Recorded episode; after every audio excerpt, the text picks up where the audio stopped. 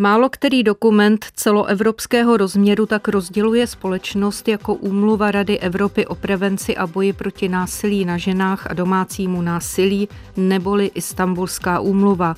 Které skupiny společnosti, kteří odborníci a které profese jí vítají, kdo ji odmítá a děsí se jí co by dokumentu, který může rozvrátit náš dosavadní svět, způsob života a jeho pevně dané hodnoty a normy. Proč ji odmítá většina církví a konzervativních kruhů? Je to rozpor starého a zkostnatělého versus moderního a pokrokového? Je téma opravdu takto černobílé? Nebo má odstíny, které naznačují, že ta či ona strana může mít svoji pravdu? Proč kolem istambulské úmluvy přešlapuje rozpačitě česká vláda a proč ji naše země podepsala mezi posledními? Kdy se tento dokument dočká ratifikace a co to bude znamenat v reálném životě? Je v pořádku, že takovýto dokument budí doslova vášně, a nebo je to znepokojivý signál o atmosféře v naší společnosti? Tyto a další otázky v debatě Vertikály. Od mikrofonu zdraví Eva Hulková. Vertikála.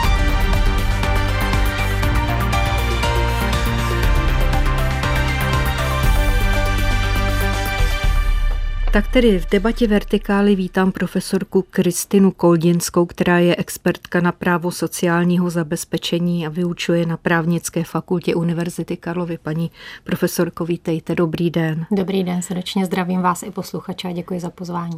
Já doplním, že se zaměřujete především na rovnost žen a mužů, na sociální právo Evropské unie, na koordinaci sociálního zabezpečení, sociální pomoc a že jste členkou Mezinárodní sítě právních odborníků v boji proti diskriminaci takže vaše zaměření dokonale ladí s naším dnešním tématem. A vítám také advokáta a vysokoškolského pedagoga Daniela Bartoně, experta na vztah náboženství a práva. Pane doktore, vítejte. Dobrý den. Takže z vašeho pohledu a srozumitelně s maximální možnou mírou, co představuje Istanbulská úmluva, paní profesorko? Já myslím, že bez pochyby dá. Istanbulská umlova, když se mě na to někdo zeptal úplně poprvé, tak jsem se zamyslela říkala jsem, no víš, to je tak, že Rada Evropy vlastně říká, milí muži a všichni ostatní, nejenom muži, ale zejména milí muži, nebijte své ženy a pokud jste je byli, tak počítejte s tím, že je to prostě věc, která se nedělá a že naše společnost je připravená tyhle ty činy trestat, postihovat a vztahuje se to i na to, co k tomu sem tam dodávám a co vlastně jako je jeden z těch aspektů, který možná budí tyhle ty vášně. Pak, když je ta žena náhodou bývalý muž, tak ji prosím nebýte také. Mimochodem, když musí existovat takováto norma, jestliže to musí existovat, znamená to, že se to týká vlastně velkého množství lidí, jsou na to nějaké průzkumy? Bez pochyby eh, máme bohužel velice smutné statistiky. Já jsem před eh, nedávnem odevzdávala zprávu do Evropské unie, kde jsem vlastně eh, dostala kromě jiného také za úkol zmapovat situaci v České republice a teď momentálně ty statistiky, které jsou dostupné, tak říkají, že v průměru každá třetí žena zažila nějakou formu domácího násilí. A ve více než polovině těchto případů tohle násilí se dělo před očima dětí té rodině, což si myslím, pak bychom mohli jmenovat další statistiky, ale myslím, že už tohle je poměrně alarmující záležitost. Je to prostě velice rozšířený fenomén, který prostě je potřeba eh, nazvat, pojmenovat a intenzivně to společně řešit, což už ostatně děláme, ale ta Rada Evropy prostě jenom řekla, pojďme to zavést jako mezinárodní standard, který prostě dále chrání lidská práva, což je 70-letá záležitost téhle organizace.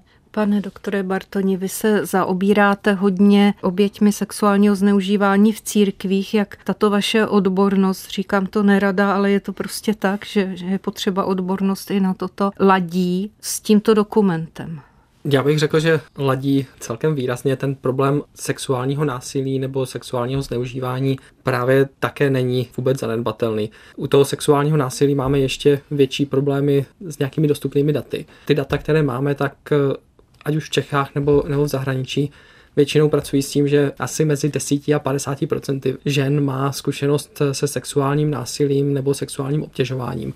Záleží vždycky na tom, jak definujeme ty pojmy, na které se ptají a jak to sebe definují ty oběti. Je to fenomén, který je rozšířený eh, dost výrazně v našich eh, společnostech. A samozřejmě se, eh, se nevyhýbá žádným prostředím, včetně teda toho církevního nebo rodinného, sportovních klubů podobně. Je to velké téma a týká se především na té straně i obětí především žen. Tam je problém ten, že je tam dost výrazný nepoměr. Cirka 90% obětí je právě žen. Je to problém, který dopadá především na ženy, ale není to samozřejmě věc, která by se týkala jenom žen. Máme tam i mužské oběti. Třeba v tom církevním kontextu je těch mužských obětí víc než v běžných nebo v jiných částech společnosti. A na tyto oběti samozřejmě taky dopadá Istanbulská umluva. Ona má samozřejmě chránit před násilím i muže. Ten záměr základní Istanbulské umluvy je právě pomoci naší společnosti nějakým způsobem lépe zvládat násilí, zvládat jeho následky a předcházet mu. Je tam, eh, paní profesorko, i širší kontext než jenom ženy, potažmo muži, co se týče obětí? To znamená útisku lidí různého druhu. Je to tam obsaženo? Ano, ono je to totiž domácí násilí a tomu domácímu násilí bohužel v našich společnostech evropských ve vzrůstajících počtech čelí třeba i seniori. A ta umluva se také dotýká, i když ne jako hlavní směr svého zaměření, samozřejmě dětí, které trpí prostě tím, tím násilím, kterého jsou svědky psychologové by to uměli pojmenovat, ten mezigenerační přenos tady těch mechanismů, které mají nakoukané v rodině. Že teď je tady postoj církví, to je strašně zajímavé. Vy oba jste jaksi v důvěrné souvstažnosti k církvím. Pan doktor Bartoň Evangelík paní eh, profesorka Koldinská, vy jste velmi aktivní v komunitě San Gidio, katolička tedy prostě. A když se podíváme na reakci eh, hierarchů církevních, tak kromě tedy Českobratrské církve evangelické, která je pro ratifikaci Istanbulské úmluvy, tak představitelé církví vystoupili jako s celkem odmítavou reakcí s tím, že ta úmluva obsahuje určité momenty, které by mohly nabourat dosavadní zažité tisícileté zvyklosti v naší civilizaci, v našem okruhu a zároveň, že je vlastně trochu zbytečná, protože legislativu máme dostačující, že by stačilo ji jenom nějak prostě vymáhat, upravit, nevím. Je to velice po všech ne, jak si moje přetlumočení toho, jak já to chápu, poprosím o váš odborný komentář. Ano, prostě jsou tady bohužel nějaké eh, reakce ze strany hierarchie těch církví, o kterých jste se zmínila. Bohužel to není jenom jedna církev, je to více církví. Já se musím přiznat, že mě je to trochu líto, protože protože vnímám mezi křesťany také zcela opačné postoje, respektive postoje plné pochopení a přijetí tady toho dokumentu. Ten dokument skutečně z toho právního hlediska není žádný ďáblův nástroj, je to prostě normální výsledek právního vývoje na půdě Rady Evropy, která e, samozřejmě přijímá prostě dokumenty, tak jako i jiné mezinárodní organizace, přijímají dokumenty mezinárodního významu jako mezinárodní smlouvu v okamžiku, kdy mají pocit, že prostě na té nadnárodní úrovni se pro řešení toho problému dá něco udělat víc, než jenom v rámci těch jednotlivých zemí.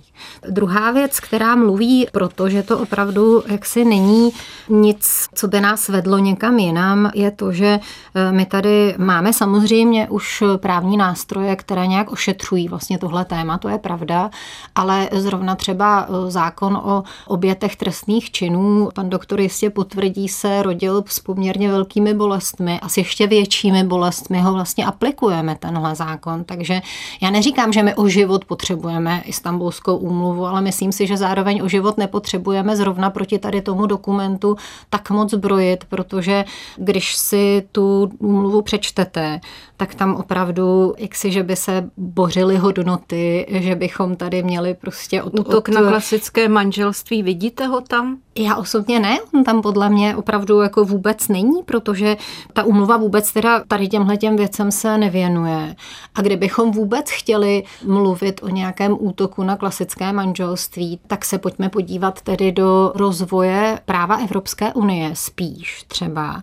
A pojďme se podívat ale do rozvoje toho práva v těch jednotlivých zemích, které jsou členskými zeměmi Evropské unie. A mně prostě přijde, že tohle je trochu boj s větrnými mlíny. A ještě ke všemu hlavně ale na nesprávném místě. Tady ten vítr jako nevane, tady ty větrné mlíny prostě nemáme co zastavovat, protože v té umluvě nic, co by útočilo na, na klasické manželství a klasickou rodinu, alespoň minimálně já to tam teda jako nespatřuju. No. Já bych, kdybych to měl glosovat, Račte, tak pane doktore. Řekl bych, že není ta úmluva ohrožení, ohrožením pro tradiční rodinu, pokud jako součást tradiční rodiny nepovažujeme násilí jednoho partnera vůči druhému. Přesně, uh, ano.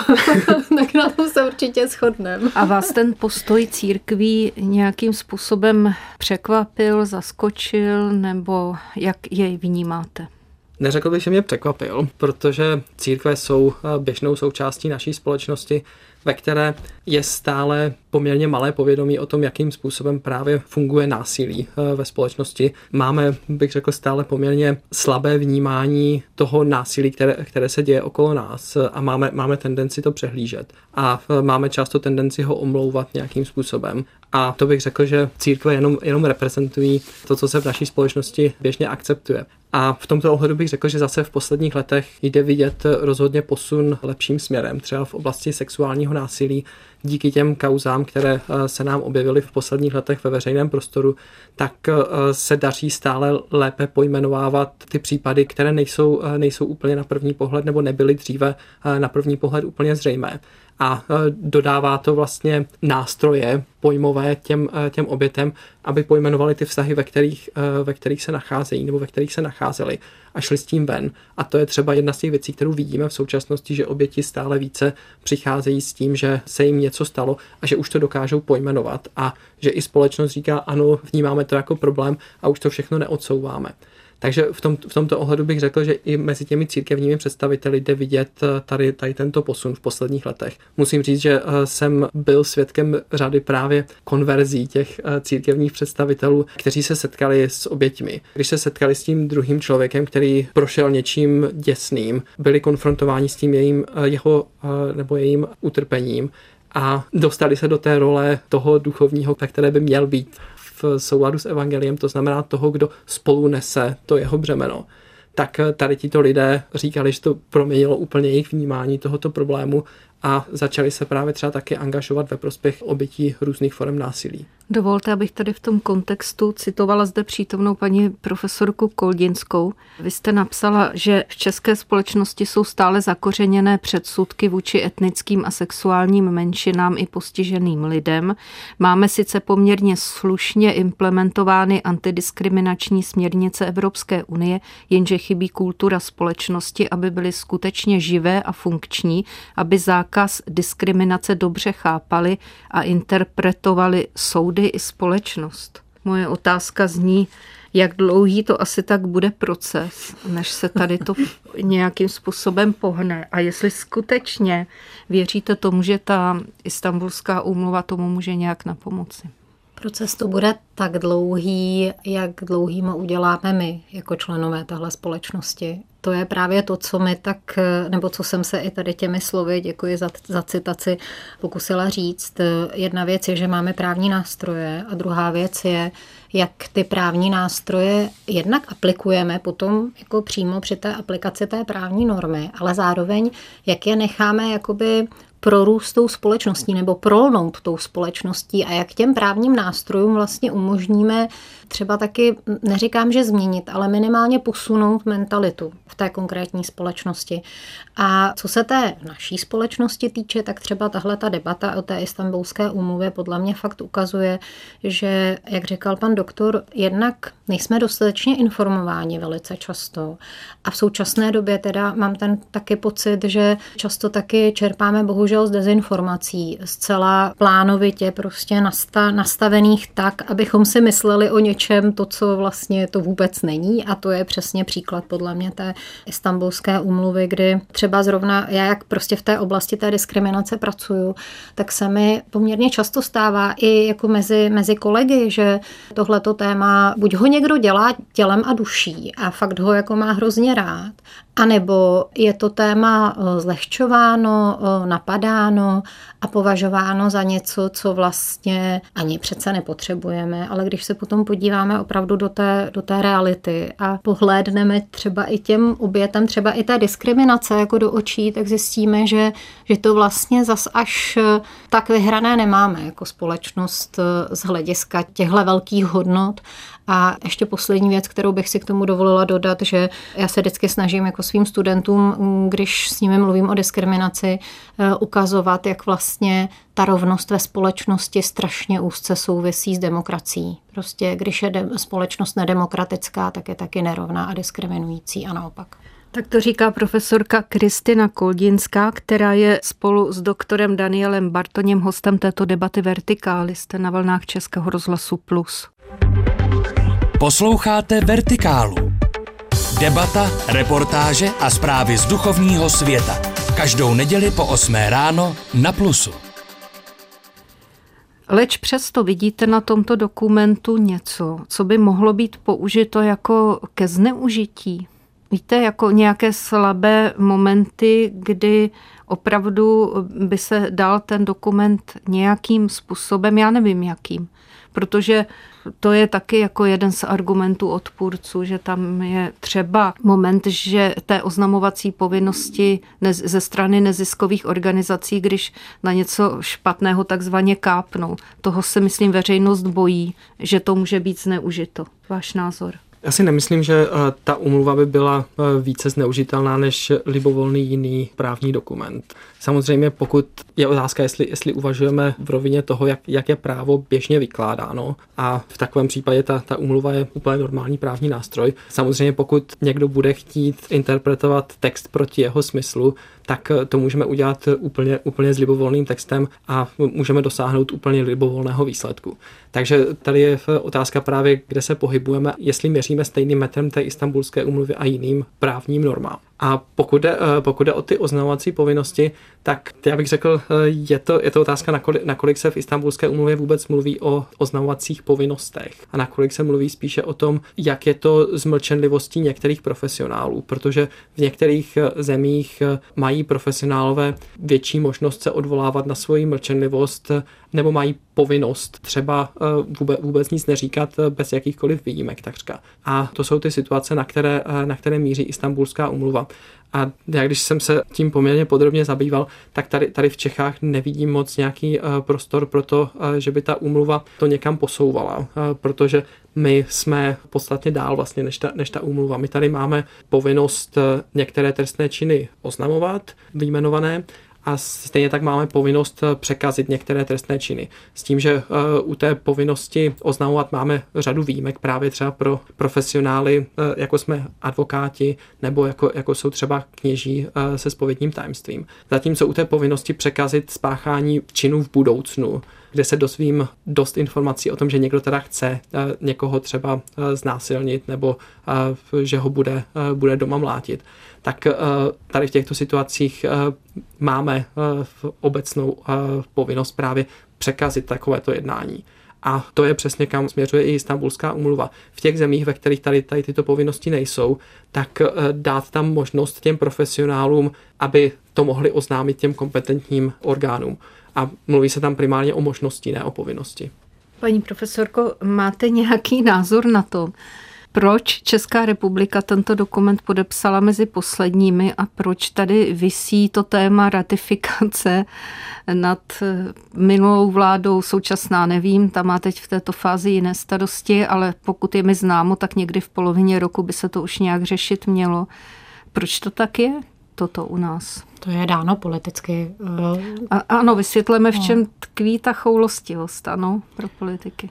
No tak ta choulostivost asi bude tkvět právě v tom, co jsme tady už trochu uh, naznačili. Prostě uh, velké církve v České republice se proti tomu postavily a některé strany, které prostě uh, měly dřív třeba vliv na jednání v parlamentu, protože ratifikace rovná se prostě odsouhlasení parlamentem, podepsané už to máme, tak je prostě výsledek té nedohody, jak by řekli někteří bývalí politici. Takže eh, já nevím, já myslím, že i mm, asi jako nic dalšího se zatím hledat úplně nedá. No. Já, by, já bych řekl, ano, že prosím. Eh, tam může být eh, jednou z příčin ta existence poměrně hlasité malé skupinky odpůrců, hmm. kteří, hmm. kteří jsou zapřisáhlými odpůrci čehokoliv tady, tady v této oblasti a protože pokud, pokud to vezmeme třeba statisticky z těch průzkumů, které, eh, které doposud byly, eh, byly vedeny, tak to vychází tak, že většina společnosti, asi 74% neví, eh, čeho se ta istambulská umluva týká a pouze nějakých 14% má nějaké adekvátní povědomí o tom, o čem ta istambulská umluva je. A z těch, kteří teda vědí, čeho se ta umluva týká, tak je 90% pro. Takže ten počet, počet lidí, kteří, eh, kteří vědí, o čem to je a jsou proti, tak je relativně malý, ale jsou hlasití. A v politici mají tendenci naslouchat tady těm, eh, tady těm hlasitým projevům. A to byl, to byl i ten případ třeba minulé, minulé vlády, kdy už jenom třeba v té situaci, kdy se ten bod měl zařadit nebo byl zařazen na programu vlády, tak uh, před tím uh, jednáním vlády byla odeslána spousta, spousta, uh, spousta e-mailů vládním představitelům a díky tomu oni, oni ucukli a, a stáhli ten bod. Až bude ta smlouva ratifikována, bude-li tedy, tak co se promění v tom reálném životě, jestli můžete stručně? To znamená, že potom Istanbulská úmluva bude implementována do toho našeho právního řádu, nebo jak? My jsme, my jsme povinni v tenhle ten okamžik tu eh, istambulskou umluvu dodržovat. S tím, že samozřejmě eh, drtivá většina těch ustanovení Istanbulské umluvy už prostě eh, v České republice platí. Navíc je potřeba si taky uvědomit, že je to prostě dokument mezinárodního práva, to znamená, že on se samozřejmě eh, vyznačuje jistou obecností. To je prostě dokument pro 47 členských států Rady Evropy. Takže jako není potřeba v tom hledat žádný příkaz Česká republiko teď tady v trestním zákoně v paragrafu tom a tom změnit to a to písmeno. Takhle to eh, nefunguje. My budeme prostě potom eh, reportovat, eh, jak, jak to máme implementováno, tu, tu umluvu, respektive o tom, jaký dodržujeme jako Česká republika a to je vlastně všechno. Samozřejmě, že k dílčím novelizacím, respektive také k dílčím, ale velice podstatným jakoby změnám v praxi třeba právě orgánů činných v trestním řízení by dojít mělo. Eh, mělo by dojít vlastně k, také k tomu, že, by, že bychom více respektovali v podstatě práva eh, těch obětí těch trestních činů. Ale jak jsem už předtím říkala, ten zákon o obětech trestných činů vlastně už spoustu eh, věcí, jak se mm, upravil, vyřešil v úvozovkách a teď jde jenom o to, to prostě opravdu uvést v praxi tak, aby, aby ta práva těch obětí trestních činů, zejména teda v tomhletom případě obětí násilí, tak tady toho, zejména toho domácího, tak aby prostě prostě ta práva skutečně byla ctěná, respektována. Ty uh, zprávy, které vydávaly doposud eh, české uh, orgány uh, ministerstva, hovořili o tom, že z hlediska toho nastavení právních norem české právo je už v současnosti v souladu s Istanbulskou umluvou. Kde by, kde by ty dopady byly zásadní, tak je, tak je právě v té oblasti jejich eh, praktického naplňování, hmm. což má dopady třeba eh, do toho, Eh, jakým způsobem je, jsou financovány sociální služby nebo obecně ty, ty služby pro, pro oběti, kdy v současnosti je to často politikům, jestli třeba na příští rok dostanou já nevím, krizové linky peníze na, na svůj provoz. Tak Istanbulská umluva by v tomto ohledu stanovila povinnost, aby tady bylo trošku předvídatelnější financování pro tady tyto, tyto služby. To bych řekl je, je jedna, jedna poměrně důležitá věc, aby jsme měli služby podpůrné pro oběti dostupné ve všech regionech eh, na, na nějaké slušné úrovni. A druhá věc, kde bych řekl, že by to mělo dost zásadní dopad, by bylo i pro nás akademicky aktivní lidi sbírání dat, kdy ta istambulská umluva předpokládá právě celoevropský sběr srovnatelných dat, ze kterých je možné lépe usuzovat na to, jak to s násilím vypadá v té které společnosti a jaké opatření fungují nebo nefungují. A e, toto bych řekl, že by mohlo české společnosti mimořádně prospět e, právě to mezinárodní srovnání.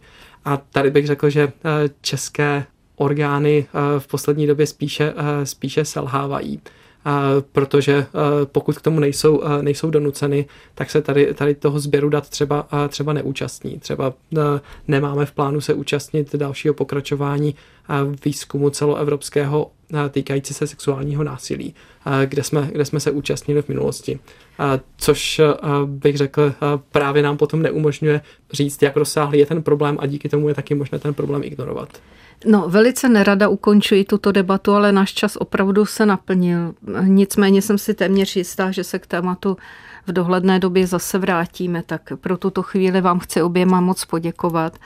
Hosty debaty Vertikály byly profesorka Kristina Koldinská z právnické fakulty Univerzity Karlovy. Díky za váš čas. Naschledanou. Já vám děkuji, srdečně vás zdravím všechny. A advokát Daniel Bartoň, děkuji i vám. Naschledanou. Také vysokoškolský pedagog z Evangelické teologické fakulty Univerzity Karlovy. A děkuji za pozvání. Naschledanou. Eva Hulková přeje dobrý poslech dalších pořadů Českého rozhlasu Plus.